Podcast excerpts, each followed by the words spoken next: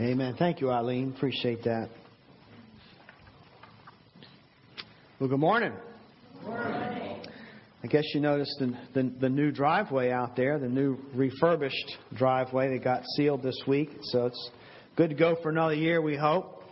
And if we don't get some rain, the pastures are going to look like the driveway. Flat, black, burn up. So I'm sure there's some hungry cows and goats out there about this time. Nothing to eat for them. Well, this morning is Communion Sunday, so we will look at another psalm. And as you know by now, the psalms are God's, or basically the saints of the Old Testament's worship book, their hymnal. These are the songs that shaped their lives. These are the songs that they poured their hearts out before the Lord in order to worship Him. These are the songs that shaped their lives. This morning we're going to be looking at Psalm 56. And Psalm 56, if you will, is basically a day in the life of David. Just a short season of his life before he became king. And like a day in any one of our lives, there's a little bit of everything in this psalm. What we're going to find, I see four things that we'll look at in this psalm that we'll learn about, and that is training, trials, trust, and thanksgiving. I'll read it in its entirety very, very shortly, but the verse that really gripped me as I began to pray about what psalm to do next, the verse that really stood out very, very powerfully was a portion of verse 9. And in this psalm, David says these words, "This I know, God is for me. This I know, God is for me." Do you know that God is for you this morning? Now, you would be surprised at how many times we as Christians question this truth throughout our walk. Because when trials come, when hardships come, when things turn against us, when things that grieve our hearts come our way, when times of torment come, we often find ourselves questioning, God, are you still there? Are you for me? What's going on with this? Are you for me or not? And it's a very important thing to know, because how we answer that question, how we think about the answer to that question, are you for me or not, really determines the decisions we make throughout the day. It determines, in many cases, the direction that our lives will take. And it will definitely determine whether or not we experience the peace and comfort that only God can offer in our hearts as we struggle with the things that come in and out of our lives. But our goal is to know this truth. This truth is in God's Word, and it is for God's people. So for us today, it is to know this truth that God is for us. That's what God wants us to know. And that's God's goal for us, to know that He loves us and He's for us. Now, Satan's goal is for us to not know this. Satan's goal is for us to be tempted to question God's goodness. But in spite of all that we'll read about, and you know David's life, in spite of all that he is going to experience just in this little portion of his life, he kind of scans the landscape or the battlefield of the past and the present, and he considers all that he's gone through. He considers the gains, the losses. He considers the sufferings and the joy. And in this song, he pens these words because he comes to this conclusion: God is for me. With absolute assurance, he knows this. And this is how we are to live every day, with the assurance that we know that God is for us. So what's going on in our lives? What kind of things is God allowing in the door or through the window in our lives? What's consuming our thoughts today? Is God for you? Well, that's what this psalm says. God is for you. He is for you individually. God is for this church. That means he's for the leaders. He's for the worship team. He's for the sound crew. He's for the teachers. He's for all those that come and minister in the name of Christ. God is for you. He is for this little body. God is not against us one little bit, no matter what we might think our lives are turning into. And this is just something we have to know. It's a basic truth in Christianity. He is for you and only for you. So whether you feel at your highest point this morning or at your lowest point, you might feel strong or weak. You might have walked in here feeling full of faith, or your stomach, your inside are all torn up because you're full of anxiety and worry. But I think what God has for us this morning is this truth for us to know, to walk out of here with the absolute assurance that God is for us. So let's read Psalm 56, and there's 13 verses. This says, "To the choir master, according to the dove on far-off terebinths, a mitcom of David, when the Philistines seized him in Gath. Be gracious to me, O God, for man tramples on me all day long, an attacker oppresses me. My enemies trample on me all day long, for many attack me proudly. When I am afraid, I put my trust in you. In God, whose word I praise, in God I trust. I shall not be afraid. What can flesh do to me? All day long they inquire my cause. All their thoughts are against me for evil. They stir up strife. They lurk. They watch my steps, as they have waited for my life. For their crime, will they escape? In wrath, cast down the peoples, O God. You have kept count of my tossings. Put my tears in your bottle. Are they not in your book? Then my enemies will turn back in the day when I call. This I know, God is for me. In God, whose word I praise, in the Lord, whose word I praise, in God I trust, I shall not be afraid. What can man do to me? I must perform my vows to you, O God. I will render thank offerings to you. For you have delivered my soul from death, yes, my feet from falling, that I may walk before God in the light of life." What an awesome set of words. We'll look at the training first. This psalm, again, is it's another season in David's life before he became king. And if you know anything about David's life, you will know that he spent much of it on the run.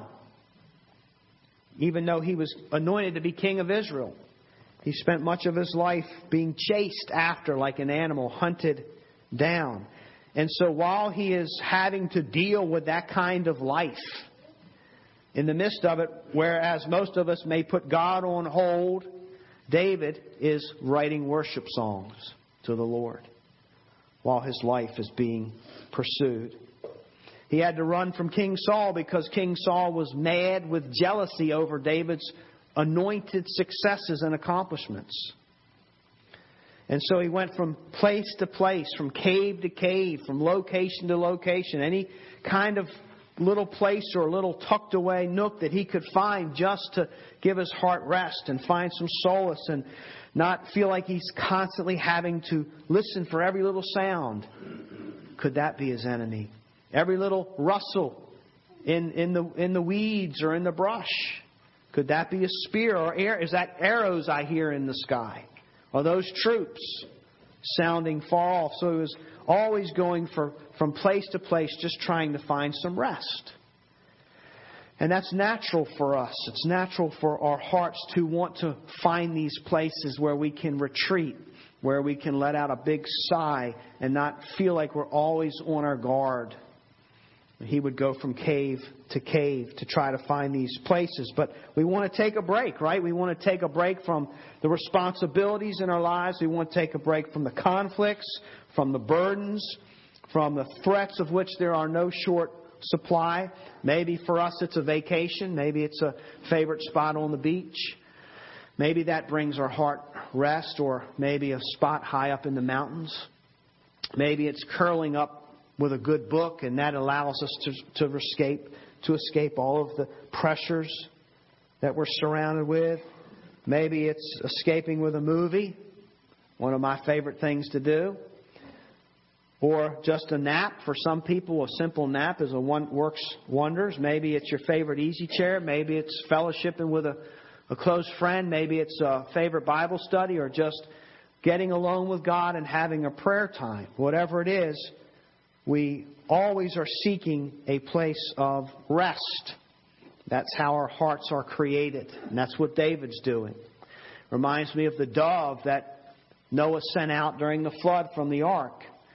And every bird can fly, but they can't all stay up there forever. Sooner or later, they have to land and find that rest. And that's how our hearts are. We can't stay in this conflict forever. We have to find a place that we can go to, that we can land, so we're not constantly flapping our wings. And that's what David's trying to find. Of course, Augustine, church father, would say, the only place that we will ever find that for our hearts is in God. Of which I agree. So for whatever reason, as David is, he's fleeing. He's not safe in Israel. So he chooses to flee to Gath. It's a town. It's a city of the Philistines. And he can't find peace and solace in Israel. So maybe he concludes, maybe I can find it over here in this other town of Gath. Now keep in mind, Gath is where Goliath was from. And it had been, approximately 15-ish years since David slew that giant Goliath. Maybe he wanted to go and meet with the king and try to form some kind of truce so he could live in peace. Maybe he went and tried to go incognito and laid low so nobody would recognize him, so he could just live his life in peace. But whatever the case, it didn't work, because eventually he was found out. 1 Samuel chapter 21, verse 10. David rose, and he fled that day from Saul, and he went to Achish, the king of Gath. And the servants of Achish said to him, Is not this David the king of the land? Did they not sing to one another of him in dances? Saul has struck down his thousands, and David his 10,000s? So here is David. He went there for peace. He didn't find it, because there were plenty there that recognized him as their enemy. And so though he went thinking, maybe I can get a break, now he finds himself once again surrounded by a city of his enemies. Now, what do you do if you're in a situation and you are literally surrounded by very, very suspicious people? People that want your life. So David took these words in verse 12 to heart, and was much afraid of Achish, the king of Gath, now that he had been found out. So what's he going to do? How do you get out of this one? He changed his behavior before them, and pretended to be insane in their hands, and made marks on the doors of the gate, and let his spittle run down his beard. Then Achish said to his servants, Behold, you see this man is mad. Why then have you brought him to me? Do I lack madmen that you have brought this fellow to behave as a madman in my presence?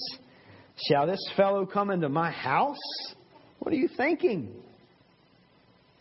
And we might think, as tough and pugnacious as David is, that he would have given an inspiring speech, and he would have said something to the effect of, now that I've been found out, I'm going to die with my dignity. I'm either going to get out of here alive, or I'm going to die with my dignity. Kind of like what he said when he was facing the giant. I have been delivered. God delivered me from the paw of the lion. He delivered me from the paw of the bear. And He'll deliver me from the hands of the Philistines. But he gave no such speech on this day. What he decided to do was fake insanity. And so that's what he did. He went to full effect. And so he starts drooling, spitting, slobbering, and scratching and clawing gates and doors. He really, really went to full scale. And it was effective. This man that had this great reputation of being a military warrior and leader was so effective in his drama skills that he had that city and the king believing enough that he was insane to where he could actually escape. Maybe he spittled all the way to the edge of town and then flew into the bushes or something, but he was gone. Interesting thing is he could not have been more sound of mind, because it was during this very time that he wrote this psalm as well as Psalm 34. As we will see shortly, David is very, very fearful, but he is also trusting the Lord. But what this really is, and I say it's a day in David's life, but really what it is, it's a day of training in David's life. Because David is in God's training camp. David has been anointed to be king. And David was not just thrust from his father's house, Jesse's house, right into the throne where Saul was usurped. David was placed in years and years of training to be the man of God that God desired him to be. You might even say that all these times when he was on the run. Now, he had his times of success where he was the hero of Israel when he slew Goliath. But now, no longer. Saul's after him. And all of these days, all these trials and tribulations are what God is using to forge him, just like we learned at the guys' retreat. He uses these times and these days to craft His people, to teach them the lessons, to hone them, to put them on the block and pound and heat them up. The anvil with the hammer. He puts heat and then cool. And all of this is David being trained by his God to be the kind of father he's going to need to be the kind of soldier that he needs to be the friend that he needs to be the king that he needs to be. So that he can do the works of God which God prepared in advance for him to do. God didn't throw him in there green. He tested him. He tried him. And so through these tribulations and trials, David is learning about God. He's learning how to pray. He's learning how much God can be counted on. He's learning about the deliverances of the Lord. What kind of situations, just how good is God? What kind of situations can He get me out of? Because he needs to know these things as God's leader. And we find this same theme throughout Scripture. There's this teaching throughout Scripture that emerges and in essence says often the very things that we deplore, the very things that are the most pesky, the very things that perhaps we even hate and despise in our lives that are going on, are the very things that God is using to fashion us, form us, craft us into what He desires us to be, into what He needs us to be in order to serve Him. And think about it. What are the things that we just would as soon do without in our lives? Think about all the annoyances or all the chores. You know, for some it might be work. How about that homework? Homework. I remember years and years of homework. I hated it. I saw no purpose. I saw no good in it. It just robbed me of having fun, using my mind for other things. How about the days of breakdowns? Maybe your computer's out, your software's out, your lawnmower's out, your car's out. Your hoverboard breaks down. Things that drive us crazy all the time. No internet. A pesky neighbor that won't move away no matter what you do. High taxes, pay cuts. All of these things that just that have the potential just to annoy us to death, so to speak. We feel like they're robbing us of the very thing we need to find peace and really to move on with our lives. And yet those are the very things. Look at any life of the saints. any of them, and you will see these very things that we face day in and day out, that we hate, that we mumble about, that we complain about, and you will see that those are the very things that God uses to fashion us, to craft us, because we are not where we need to be. And He's always working in us for the next ministry, for the next way to serve Him, because we are placed on this globe to exalt God, to glorify God. So at this time, David is still about under 30, most scholars believe, just under 30. So maybe about 15 years or so since he was anointed king. You think about his life. Samuel comes, bypasses all his bigger, burlier brothers, and he anoints little David as king. And almost ever since then, he has been on the run, hunted like an animal. Now, how's that for the royal treatment? You might think, man, my life is set now. I got the kingly oil on my head. God's favor is on me. What could that possibly look like? Life is going to be wonderful from here on out. It was not wonderful from here on out from some perspectives. That's what he got. That's his royal treatment. The royal treatment was that I'm going to forge your heart, David, into what will bring you ultimately the most satisfaction. And a heart that will be after mine. A heart that will learn to love me through all things. How many times do we hear, how many books are out there? How many times we read books or hear pastors that entice people into the kingdom with words such as, just give your life to Christ and it will be all good from there. All your worries are gone. All your troubles are gone. Just give your life to Christ. And that's not the case. God has work for us to do, and He's not going to throw us into it green. He trains us from one degree of glory to another because God is for us in our training. We also see these trials, and I've talked already about it, won't spend much time, but I want to at least get an idea, a legitimate idea of just exactly what David was up against. Now, what did his day look like? What did he have to face? Just to go to bed at night or to wake up in the morning. How bad were his enemies? Verses 1 and 2, they trample him, they attack him constantly, they oppress him all day long. They injure my cause.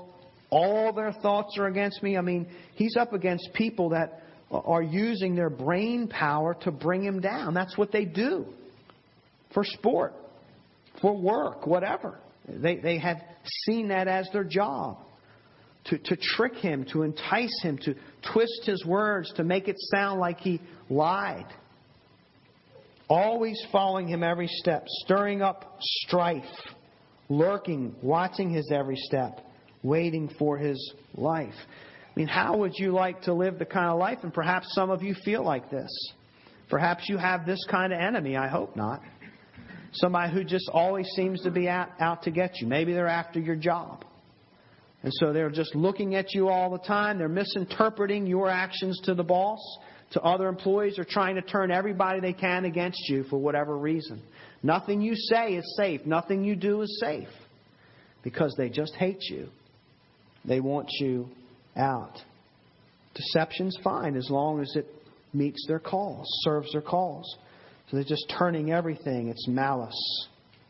Doug Wilson says, whenever the wolf is talking with the lamb, anything the lamb says will be used as a compelling reason to have him for lunch. The conversation always seems to take that turn. These malicious men study David in order to take him down. I mean, how do you possibly live under those conditions? I mean, just ever felt like a lot of times we will come to church and feel like judgment. All these people are having all these thoughts against me. This person thinks this way about me. This person thinks this about me. And we're just condemned and we're overcome and we're surrounded by insults or even what we think might be true. I mean, how can you possibly live like that? Well, here's how David did it. Trust. Not in man. Trust in God. Verse 3, when I'm afraid, I put my trust in you. In God whose word I praise. Do you praise God's word? That sounds kind of awkward. He's so grateful for God and God's word. In God I trust. Sound familiar? Look at our money. God we trust. I shall not be afraid. What can flesh do to me? And then verse 10, in God whose word I praise, in the Lord whose word I praise, in God I trust, I shall not be afraid. What can man do to me? See, this is what a life of faith, this is what trust can do for us. Faith turns the tables on Satan, if you will. Turns the tables on evil, if you will. Yeah, we can entertain, we can take circumstances, real life circumstances, and we can take them down the road of evil and think only bad thoughts. Nothing can come out of this. My life is miserable. Nobody loves me. Nobody cares about me. God is not for me. We can do that. That's an option. Not trust Him. Or the other option is to trust Him and turn the tables and look and say, yeah, I'm surrounded by my enemies. I'm surrounded by people's evil thoughts that are shooting at me like darts. But really, what are they going to do to me when I have the kind of God that I have in my life? He trusts. Trusting God. Trusting God gives us the courage we need to keep our sanity, really, in some cases. And courage that David has, courage is not acting without fear in our lives. It's not being absolutely fearless. Courage is doing the right thing in the midst of fear. Yes, I'm scared. Yes, I'm surrounded by my enemies, but I'm going to do the right thing regardless. That's what courage is. And that's what David does. So rather than letting his fears control him, he is trained to the point, being chased so many times, facing so many dismal days, he is trained to develop a reflex of trust. A reflex of trust. A response of his circumstances of trust. That's what has been built into him, like the Apostle Paul in Romans 5. We also glory in our sufferings. Here's another believer saying, we glory in all the things that we could commiserate with each other today. All things we could complain about, and they're very real. They're very real. They're dear. They truly do hurt. And yet here is a saint saying, actually, those are the very things I glory in, I delight in. They excite me. Now, why would he say that? He says, because suffering produces perseverance. Perseverance produces character. Character produces hope. You want steadfastness? Do we lack hope? Plant sufferings.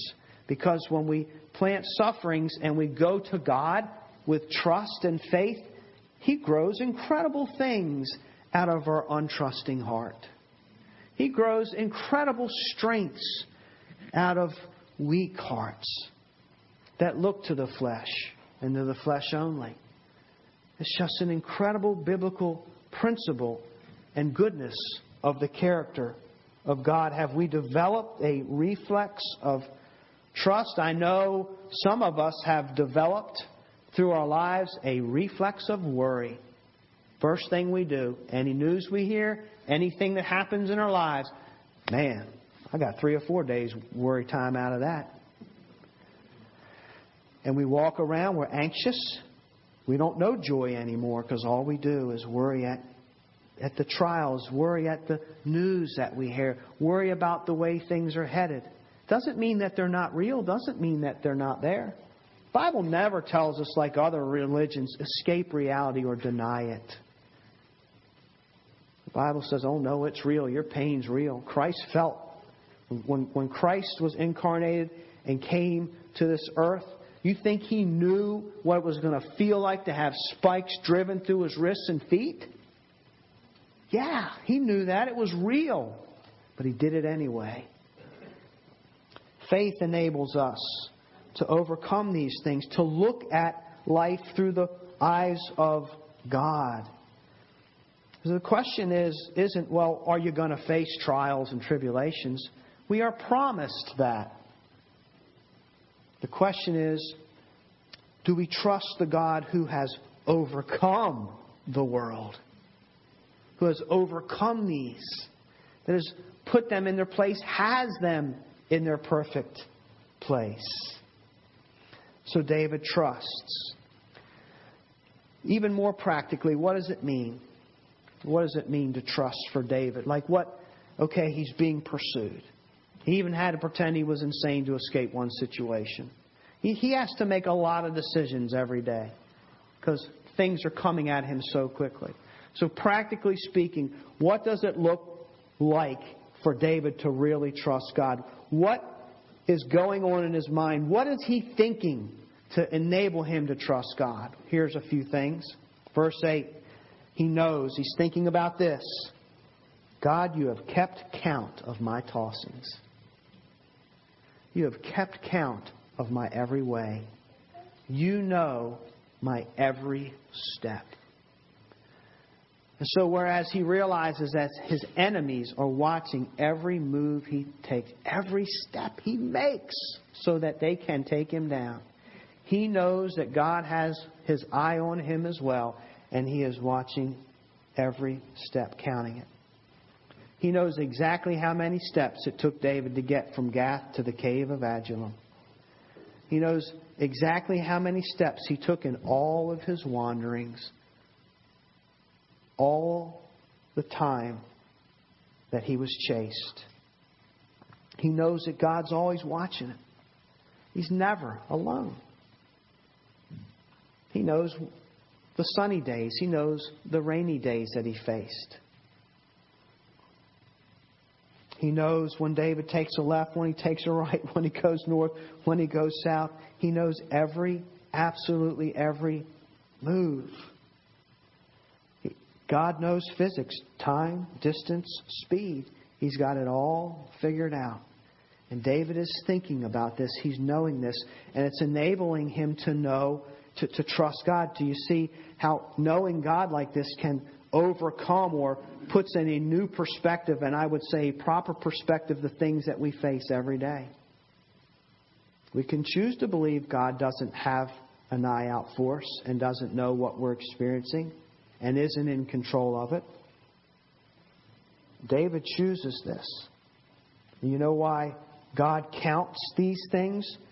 Why he knows our every move? Because we count to God. God counts our steps because we count to God. That is how much He cares for us. You think a Fitbit is amazing? Count how many hours you were restless at night. How many steps did you get your steps in today? God knows all this before there was Fitbit.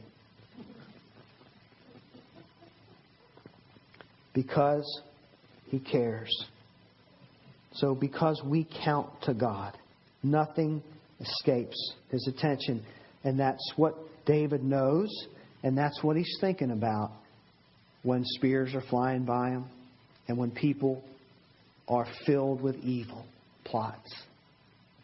It's a very practical thing. Here's something else that he thinks in verse 8. God, you put my tears in your bottle. Are they not in your book? Does God know every tear you ever cried as long as you have existed? I mean, in a bottle?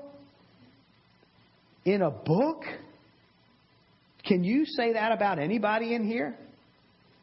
Who do you know the most? Who do you love the most in your entire life? Who is your just best, closest friend? Do you know how many tears they cried in their life?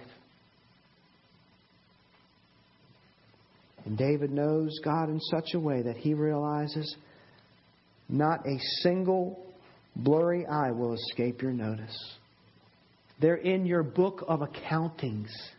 I mean, God has this book of accountings for all those that trust in Him, all those that know Him as their Savior.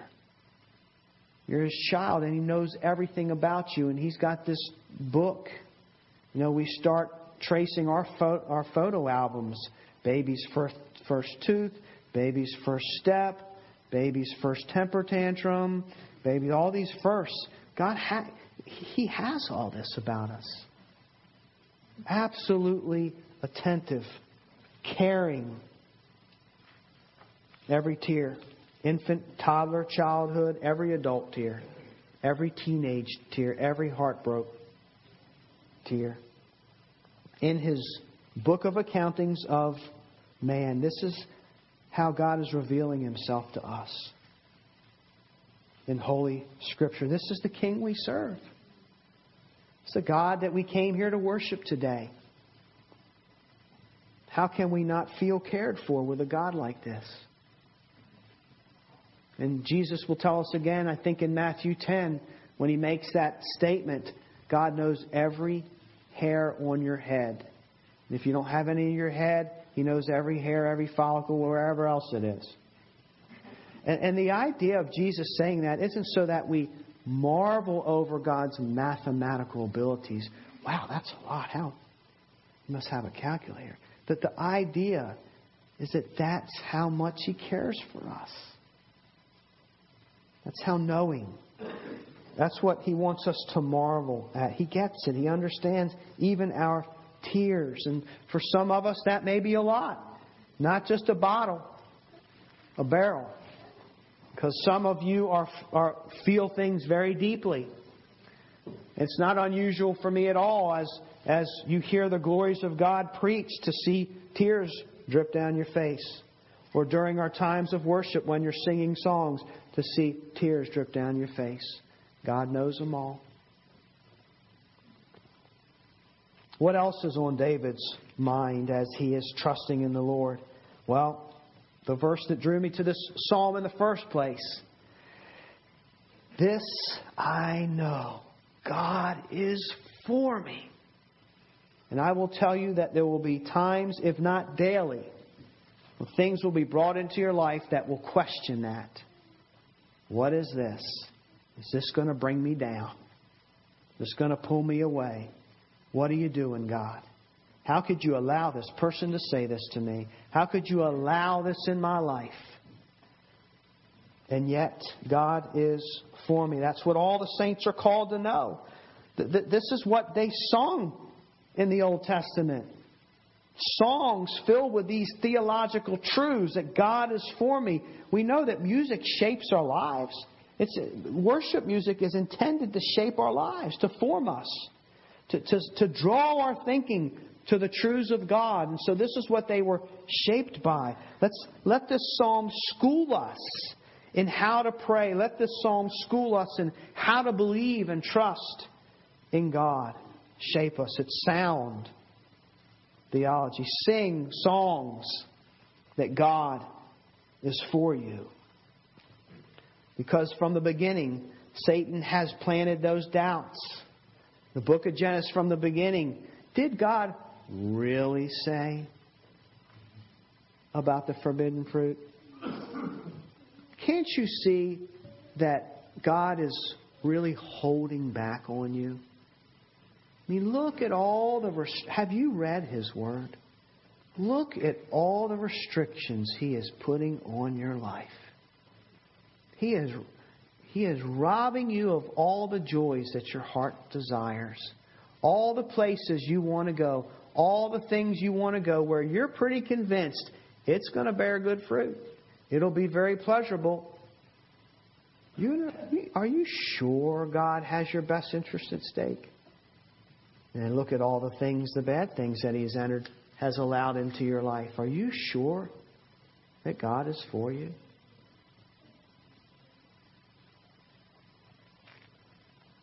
Satan will twist what God says and things that we should know. Because he knows that when it gets right down to it, are we going to come here and praise a God that we secretly think is against us? Are we going to come here and pour our hearts out, give our all to a God that we're not really sure is for us? It Don't you have relationships? Don't we all? And it's really a wise thing to do, to guard our hearts, to not just give them out to anybody because they might be trampled on. And yet the commandment, the greatest commandment, to love the Lord your God with all your heart, the soul is saying, God's saying, look, I am so trustworthy. I am so loving that I am the only one in whom you can give your whole heart. And I'm not going to step on it. I'm not going to hurt it. I'm not going to trample it. I'm the only one out there. Now everybody else. Now Jesus, what does it say? He did not entrust himself to man. And God is saying to us, do I have your whole heart? Do you trust me for everything in your life? Because if we don't, we will hold back. David gets it. He gets it, and he's praising God for it. The Apostle Paul got it too in Romans 8:31. Very, very familiar verse. If God be for me, who can be against me? That's what he is as he thinks about his Christian life, his walk, all the places that God has taken him. He draws the same conclusion. Had he ever faced pain? I mean, look at his list of sufferings: scourged, shipwrecked, starved, bitten by poisonous critters, persecuted, stoned, left to die. And he is saying, this little believer with all this passion for God in his heart, he's saying, hey, what else you got, in essence? If God be for me, you really can't be against me because all this stuff is from God. And that's in the context of, that's Romans 8:31. In the context of 8:32, the next thing he says is because we might doubt God's goodness. We might think, well, God, you're holding back on me. He who did not spare his own son, but gave him up for us all, how will he not also, along with him, graciously give us all things? And Paul realizes that we might be tempted to go along in life thinking, well, I should have had this and God didn't give it to me. And really, I need this and God should know I need this and this. And he's saying, look, God gave what was dearest to him, what was the most precious to him. He gave you his son. And you're going to say he's holding back on you? Doesn't compute. He's a provider. We have to know that every day God cares for us graciously, abundantly, richly. That's the kind of life the saints of faith live. This I know, God is for me. Charles Spurgeon says, he was for us before the worlds were made. He was for us, or he would not have given us his well-beloved Son. He was for us when he smote the only begotten and laid the full weight of his wrath upon him. He was for us when we were ruined in the fall. He loved us, notwithstanding all. He was for us when we were rebels against him, and with a high hand were bidding him defiance. He was for us, or he would not have brought us humbly to seek his face. How could we have remained unharmed to this very hour if he was not for us? He is for us with all the infinity, all of his being, all of his omnipotence, all of his infallibility, all of his wisdom, arrayed in all of his divine attributes. He is for us eternally and immutably. And because he is for us, the voice of prayer will always ensure his help. There is no uncertain hope, but a well-grounded assurance of this I know. O believer, how happy are you with the King of Kings on your side. How safe with such a protector. How sure thy cause pleaded by such an advocate. If God be for thee, who can be against thee? So we see the training, we see the trials, we see the trust. And how does David end this psalm? But with thanksgiving. I must perform my vows to you, O God. I will render thank offerings to you. For you have delivered my soul from death, yes, my feet from falling, that I may walk before God in the light of life. What a beautiful saying, the light of life, as opposed to darkness and death. Choices, options that we make. So God is graciously keeping him. He's keeping account of him. And David is counting on that, trusting him. And he realized that he is so blessed and he has such confidence in God in counting his steps that he believes that he made this vow out of gratitude, and he knows God's going to bring my steps right back to the temple. Seems like I'm going to never make it out of here. He's going to step me right back into the temple, and I'm going to there be able to give him this offering that I have vowed to him. That's confidence. That's faith.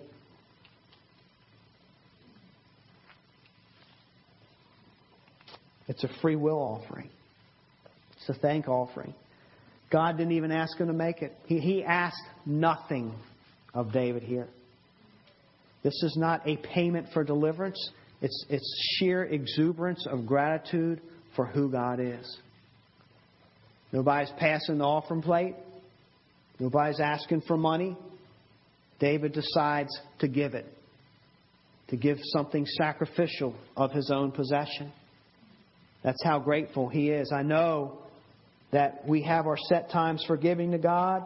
I know that some of us have certain percentages and amounts that we have agreed to give to God, and we're very faithful and disciplined to do that. But we just have to know that there are times when we can give to God out of order.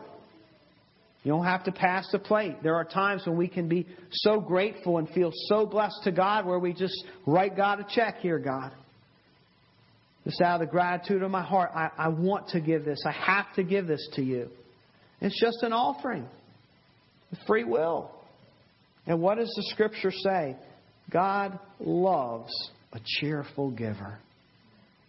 You wonder what God loves. Does God love for us to give? Now, I know giving can be abused, especially with certain televangelists and things, health and wealth. I know that. But that doesn't change the truth that God loves a cheerful giver. God loved David in that moment. For the sheer blessedness and delight that it brings to our hearts. You've been so good to me, God. I know I put my tithe check in the plate. I just got to give you more. There's no law. There's no rule against that. It's gratitude. Have you ever done it? I mean, I know there's times where we say, God, I'm just so good, and I'm filled with praise and I thank Him. But have we ever put it in the form of some kind of sacrifice or offering to God? Not just the sacrifice of our lips. That's how excited David is over the God that he serves. And he takes great joy. Just the thought that he can even give to God, that he even has anything to give to God. Training, trials, trust, and thanksgiving. I don't know where you were when you walked into the sanctuary this morning. I don't know if you were up. Don't know if you were down, sideways. Don't know what you were filled with. I don't know if you're filled with joy or you came in here and you're filled with sorrows and you're filled with grief. I don't know what we're allowing into our heads this day and age and how it's affecting us. But I know what God wants us to walk out of here with this morning. And that is the sound theology and the immutable truth that this I know, God is for you. Praise be to God. Now let's worship Him in song and at the Lord's table.